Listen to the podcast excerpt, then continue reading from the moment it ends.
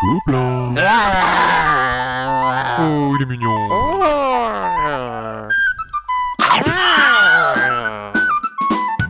Le podcast du Gobelin Rose.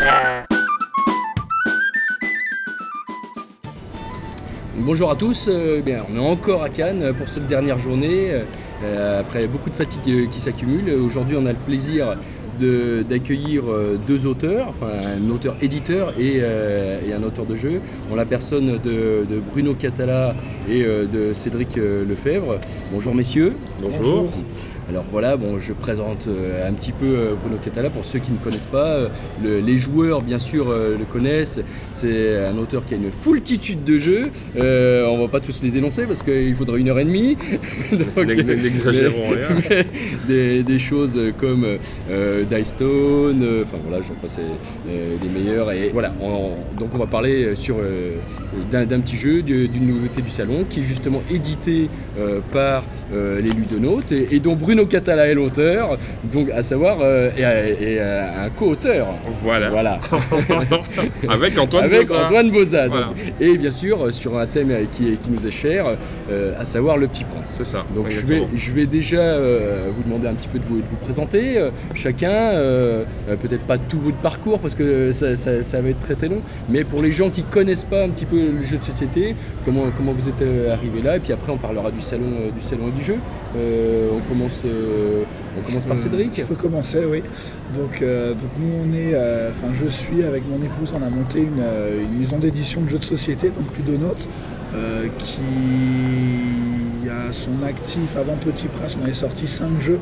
Donc, on a commencé avec des jeux plus orientés gamer, euh, des gros jeux. L'excellent offrande. Offrande, Yggdrasil, Chiteno. Et puis euh, ensuite on a sorti deux jeux dans une gamme un petit peu particulière. On a essayé quelque chose au niveau du format mi-jeu, mi-livre, Fantôme et Crime Box. Oui.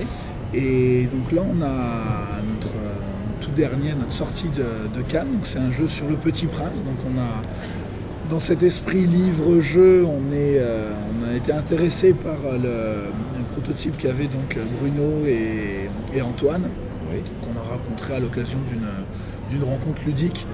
Euh, donc on a tout de suite nous flashé dessus parce que ben voilà l'univers du Petit Prince c'est quelque chose qui nous parlait. Et puis donc on a entre temps on a travaillé, on a rencontré les ayants droit de, Saint-Exupéry, etc.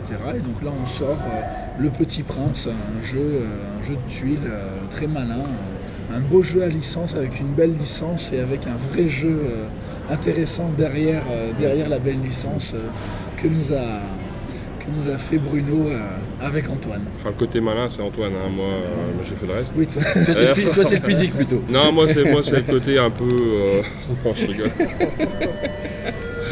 ouais. Donc Bruno. Donc bah moi ça fait, euh, enfin moi j'ai un parcours d'abord de joueur avant, avant Oui. d'être auteur. Euh, C'est-à-dire que le, le jeu c'est quelque chose qui me passionne depuis que je suis tout petit. J'ai découvert le jeu qui avait une vie après le Monopoly dans les années 80 par l'intermédiaire de la revue Jeux et Stratégie. Oui. Euh, le premier jeu qui m'a passionné, c'était Fief, et c'était un jeu qui avait gagné le concours de création à Boulogne. Et comme il avait gagné le concours, il avait été publié, je me suis dit, c'est ça que je veux faire. Un jour, Ah oui. parce que j'avais pas le début d'une idée, hein, euh, voilà, à part euh, des pièces d'échecs qui se déplaçaient différemment euh, des pièces d'échecs normales. Donc par contre, j'avais quand même le recul nécessaire pour me rendre compte qu'il fallait pas faire ça. Voilà, je veux dire, c'est- ce que malheureusement tout le monde n'a pas. Je veux dire. Mais donc voilà, donc en fait, je me suis simplement nourri de jeux pendant des années en parallèle de mon activité à la fois professionnelle et sportive. Et puis, et puis c'est que finalement, très tardivement, qu'à un moment donné, j'ai décidé de m'y mettre. Et puis la chance que j'ai eue, c'est que mon tout premier jeu, Symphonie Loi, a- mon premier prototype sur lequel j'ai travaillé a été publié. Et donc là, il faut quand même avoir le cul bordé de nouilles, hein, mais, euh, mais en tout cas, ça m'a donné confiance et ça m'a donné envie de persévérer dans cette voie-là. Puis accident euh, de la vie industrielle, j'ai été licencié en 2004 et donc à part- depuis 2004, j'ai tenté de créer mon activité autour du jeu Oui. de société sous toutes ses formes, puisque je suis auteur, mais je fais aussi du développement pour certaines compagnies. Euh, mais je travaille aussi en boutique et je fais aussi des animations ou de la création sur cahier des charges. C'est l'ensemble de tout ça qui me permet aujourd'hui de vivre du jeu. Voilà. Donc euh, maintenant, depuis 2002, ma première publication, j'ai une cinquantaine de jeux publiés, euh, dont les plus connus sont probablement Mr. Jack, Oui. Les Chevaliers de la Table Ronde, Daisto. Daystone, Jamaïca, Mo, Cyclade. oui, Voilà. Et bientôt Le Petit Prince. Bientôt le Petit Prince. Oui. Parce que j'y crois assez fort. ouais. Nous, aussi- nous aussi on y croit, nous aussi on y croit pour, pour l'avoir testé euh, depuis euh, plus d'un mois maintenant. Voilà. Euh, Et c'est vrai, et je pense qu'il y, a- il y a un bon retour aussi. euh, Ah bah, Il y a un bon sur- retour. sur ce salon. On avait, on avait 100 boîtes pour le, pour le salon et euh, vendredi matin on avait tout vendu. Donc euh, il a je- fallu passer je, deux je précise que vendredi matin c'était le premier jour du salon. Oui, c'est ça. voilà. Ça. Et même, on n'a pas passé la matinée. donc. Non, Oui, oui, oui. Le salon ouvrait à 10h, je crois qu'à 10h28 on n'en avait plus. Donc ça a fait, euh, c'est parti. En tout cas, c'est tout le euh, malheur qu'on vous souhaite parce que euh, on en parlait sur différents podcasts avec, avec d'autres auteurs. Euh, moi, ce que j'aime dans, cette, dans- idée, c'est que vous êtes parti d'une histoire. Voilà.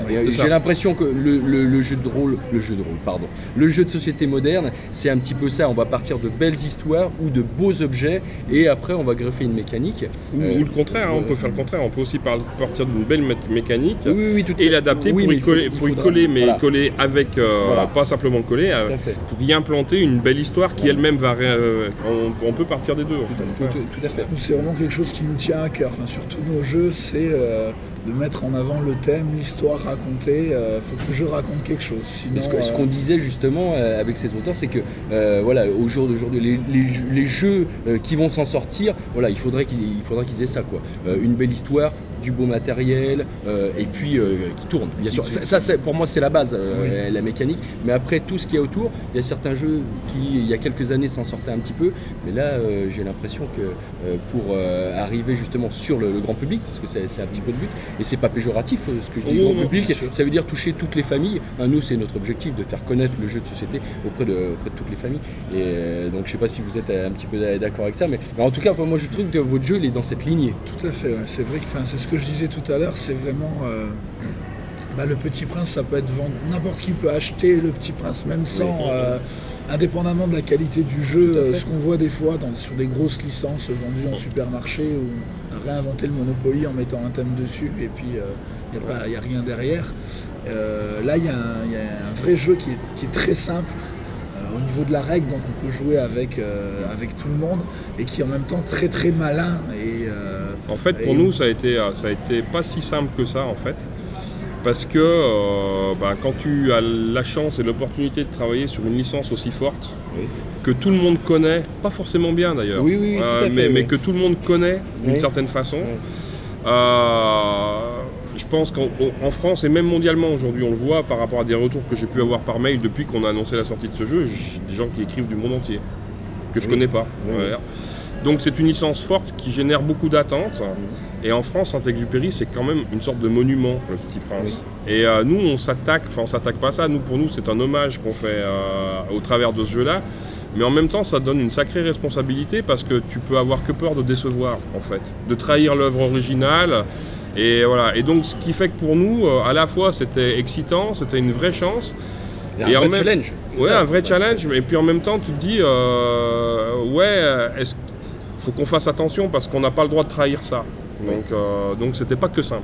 Ouais. Ouais. Juste une chose, moi j'ai pas joué au Petit Prince, ce serait bien de nous expliquer comment ça marche. Ouais, ça marche très bien. Quelle est la mécanique du jeu? Parce qu'on l'a pas dit encore depuis tout à l'heure, on dit Ouais. que c'est malin, Alors, mais bien d'expliquer un petit Le peu. Petit Prince, en fait, on pourrait, euh, dans le Petit Prince, le- le- la phrase rituelle c'est dessine-moi un mouton. Là, on pourrait dire dessine-moi ou construis-moi, construis-moi une planète. Oui. Donc chaque joueur, en fait, va construire une mini-planète. Et sur cette mini-planète, il y a tous les éléments qu'on retrouve euh, dans l'univers du livre, à savoir les réverbères, les moutons, les serpents, le, baobab, le- les volcans, la rose, et tous les personnages euh, que le Petit Prince a croisés au travers de, de son périple. Voilà. Et euh, ce n'est que finalement l'image de ta planète finale qui va te donner en fin de compte un certain nombre de points de victoire, de points de satisfaction, de points d'attrait. Et la plus jolie planète, c'est vers ce- celle-là que le petit prince ira à la fin. Donc en fait, tu essayes de l'attirer chez toi. Après, là où c'est simple, c'est dans le mode de construction de la planète. Une planète, c'est en fait 16 tuiles carrées qui, assemblées entre elles, font une jolie planète ronde avec des personnages aux quatre coins. Et en fait, si c'est à moi de jouer et qu'on joue à 4, par exemple, je vais choisir, je vais prendre une pile dans laquelle je vais prendre 4 tuiles, je vais les mettre au centre de la table. Et moi, comme c'est moi qui ai eu l'initiative de ça, je vais choisir celle que je veux pour moi. Et elles sont plus ou moins avantageuses. Et après, là où c'est un peu euh, taquin, on va dire, oui, c'est le bon mot. c'est que, c'est que je vais choisir à qui je passe la main pour choisir à son tour. Qui lui-même va choisir qui il va faire jouer après, et le dernier prendra ce qui reste, qui va pas forcément l'arranger. Alors selon qu'on joue dans un contexte très familial, sans dire d'aller jusqu'à du coopératif, on construit notre truc en se préoccupant de nous-mêmes sans essayer de trop empêter l'autre, Oui. surtout quand tu joues avec des enfants qui sont jeunes. Euh, mais par contre, c'est un jeu qui, malgré cette thématique qui peut être faire enfantine par certains côtés, le conte de, de Saint-Exupéry, en fait, en réalité, n'est pas du tout enfantin. Et le jeu, d'une certaine façon, n'est pas que enfantin. Parce qu'entre adultes, on peut y jouer de façon en se pourrissant, mais vraiment. quoi. Euh, Et donc finalement, on a un jeu à la fois euh, taquin euh, et, à, et à la fois, c'est un jeu, moi ce que je dis, c'est un jeu de pleureuse. C'est-à-dire que celui qui va mieux s'en sortir, c'est celui qui va réussir à, à mieux inciter les autres à lui donner la bonne carte au bon moment. quoi. Voilà, j'ai j'ai bien résumé le truc. C'est c'est bien. Ouais, c'est ça. C'est ça. Mais c'est vrai qu'on a eu une pleureuse, nous, à la table. Mais voilà, mais ça, ça, ça- ça C'est ne un rate personnage qui est dans la boîte, non La pleureuse. ça, ça ne rate jamais. Et donc, en fin de compte, aussi une des originalités du, euh, du jeu, c'est que dans la plupart des jeux de société, on fonctionne tous de la même façon. C'est-à-dire qu'à la fin, on va marquer nos points, là, parce qu'en l'occurrence, on marque des points, tous de la même façon. Là, pas du tout. En fait, chaque joueur va marquer ses points d'une façon différente. Et là aussi, la façon dont on va choisir plus ou moins de marquer nos points va être euh, en se passant la main chacun à son tour, etc. Et donc là aussi, il y a des petits enjeux tactiques. euh, Suivant les orientations qu'on va prendre. Exactement. C'est des cho- c'est un jeu de choix, en fait. C'est un jeu de choix ou de non-choix. Oui, oui, oui, oui. C'est- ça qui est bien. Donc on, on- on va finir un petit peu là-dessus sur ma, la question que je pose toujours aux, aux auteurs. Euh, quelques projets euh, dans l'avenir et il y a des, des petites Alors, a- informations croustillantes. Il y a, y y avoir beaucoup de S Ah. à quelques. Oui. oui, effectivement, il y a pas mal de, il y a pas mal de projets en cours. Et, euh, et pour moi d'ailleurs, le Festival des Jeux de Cannes, c'est un moment privilégié parce que c'est un des rares moments dans l'année où je peux accéder à l'ensemble des éditeurs euh, Oui. francophones. Et donc, euh, ça veut dire que j'ai mon sac à proto et que euh, je me promène d'éditeur en éditeur en leur montrant des choses et voilà, en espérant à un moment donné qu'une envie de travailler ensemble naisse. C'est le lieu de rencontre. Quoi. Ouais, tout à fait. Place to be pour, euh, pour rencontrer les gens. Ouais, c'est intéressant, c'est vraiment, c'est vraiment intéressant. Et donc, dans les projets en cours, il y a des projets déjà signés, Oui. euh, sur lesquels on est en train, on s'est rencontrés, on est en train de- de- d'avancer sur la réalisation, c'est des sorties pour cette année. Par exemple, SOS Titanic, encore avec les ludonautes. Parce que quand je tiens un éditeur, je le lâche pas. hein. Je veux dire, c'est- Et puis, il faut euh, qu'il rame pour se débarrasser de moi. je confirme, on Oui, a oui. essayé, hein, mais Il vaut mieux ramer dans SOS Ouais. Tactique. Ah bah. à la fin, si on veut rentrer. euh, SOS Titanic, c'est un jeu super immersif. Ça, il faut le savoir. et au- auquel il faut éviter d'échouer quand même. Oui, il faut éviter. Et mais mais, mais c'est assez cool. Alors, je veux dire, c'est- Voilà, là je les ai toutes faites. Euh, je vais avoir aussi un jeu qui a pas mal tourné au off, mais qui, mais pas, pas en termes. Enfin, aujourd'hui on l'a encore en termes de prototype, mais ça sortira à l'automne chez Bombix. Ça va s'appeler Ocean Lord. Où là, il va, savoir- il va s'agir de devenir euh, le seigneur des, des royaumes sous-marins, en fait. Euh, donc un jeu euh, basé sur des combos de cartes, en fait, mais avec un plateau, enfin une vraie mécanique de jeu, tout ça. Un univers très riche et illustré. Enfin, on a eu les deux premières illustrations de Xavier Colette et c'est juste, euh, c'est juste à se rouler par terre, quoi. Donc euh, voilà, donc ça c'est une grande chance. Et puis, ben oui, beaucoup de contacts sur le salon et euh, même si je peux pas dire quoi aujourd'hui, euh, a, priori d'ores et déjà trois signatures et peut-être quatre. Bravo. Donc, bah, il faut. Hein. Et puis merci, hein, parce que nous on joue. hein, donc, euh, Ouais, mais bon, cet équilibre, en fait, pour, pour, pour nous, il est relativement fragile. Oui. Parce qu'aujourd'hui, moi, j'ai la chance vraiment d'être publié et régulièrement publié. Mais euh, les éditeurs, ils courent pas après moi, hein, contrairement à ce que les gens pensent. oui, oui, oui. C'est que quand je présente un prototype, je suis à égalité avec n'importe qui qui arrive avec son premier prototype, et c'est tant mieux. À la limite, c'est bien, oui. c'est ce tant que mieux, j'allais dire, parce que ça oblige, ça, ça oblige à se remettre en Ah cause. oui, oui, en oui, per- oui, en- oui. il y a rien n'est acquis.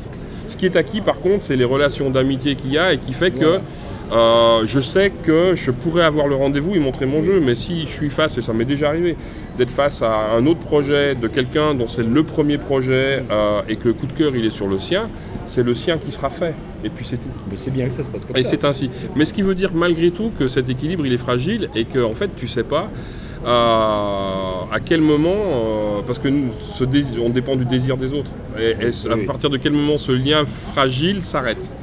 Et euh, parce que moi, je dépends d'abord du désir d'un éditeur de travailler avec moi sur un projet donné, et ensuite du désir du public de s'emparer de ce projet-là de façon suffisante pour que ça lui donne envie qu'on continue la relation et ainsi de suite. Et donc, du coup, c'est c'est à la fois magique et, et un peu inquiétant d'une certaine façon euh, quand c'est ton métier. Oui. Tu vois, euh, voilà quoi. C'est. euh, mais bon, en fait, j'aime ça quoi. Mais euh, donc pour l'instant, je suis bien chanceux. Puis il y a aussi ces intermédiaires qui sont les revendeurs, dont je fais partie Qui aussi. sont essentiels. Et, et- et je trouve qu'il n'y en a pas énormément. Il y en a quand même, euh, Ouais, c'est toujours un peu, un peu les mêmes. Et c'est vrai, que c'est dommage. Ce qui, ce qui est essentiel, c'est le travail euh, justement des boutiques euh, spécialisées, euh, qui sont le relais euh, vers les joueurs ou, les, ou les- les gens qui n'y connaissent pas forcément sûr, beaucoup. sûr. Pour Et parce que pour le conseil, pour le conseil Bien en sûr. boutique, moi je travaille en boutique, je sais de quoi il s'agit, euh, puisque la plupart du temps en boutique je vends pas mes jeux. Je vends, euh, enfin j'essaye de présenter le produit qui va correspondre à la personne que j'ai en face de moi et c'est loin d'être nécessaire que ce soit un jeu à moi hein, en l'occurrence. Et puis euh, on ne parle pas assez non plus euh, du travail des associations. qui tous les week-ends à droite à gauche tout au travers de la France organisent des petites manifestations ludiques qui font jouer des passionnés et tout ça. Et donc c'est vrai que là ça, ça a explosé totalement. Il n'y a Oui. pas un week-end sans qu'il se passe quelque chose quelque part. Quoi. Et ça, et ça pour nous c'est une vraie chance. C'est une vraie chance parce que c'est ça qui permet aux gens de découvrir notre passion. quoi. En tout cas, si vous voulez euh, essayer justement euh, le Petit Prince, bah, allez euh, dans, votre petite boutique euh, dans, dans- trouver une association. Euh, je pense qu'ils vont acquérir ce jeu parce que moi, ça fait partie des incontournables du salon euh, cette année. Pour la modique somme de 20 euros. Voilà, Je dire, en plus. en plus. non, mais ça, ça, c'est important à dire. C'est important à dire Oui, aussi, oui, tout à fait. oui, parce que c'est pas un jeu qui est excessif, voilà. Non, puis c'est des. prend- ouais, c'est une ça. prise en main rapide, un prix modeste, Ouais. voilà, et un esthétique, un univers. voilà. Et ça fera plaisir à Saint-Exupéry. Oui. et aux gens qui vous l'offrent aussi. Eh ben, merci beaucoup. De rien. Euh, à très bientôt Ouais. pour, euh, pour une prochaine. À bientôt. Voilà. Et ben, vous, euh, tous les petits gobelins, on vous souhaite une bonne journée. Euh, à la prochaine fois. Ciao. Retrouvez toutes les critiques et les podcasts du Gobelin sur le site www.legoblinrose.com. Ce podcast a été réalisé en partenariat avec l'association Les Gobelins Roses à Poitiers et avec les boutiques Excalibur Poitiers et Limoges et avec le soutien de mondepersistant.com.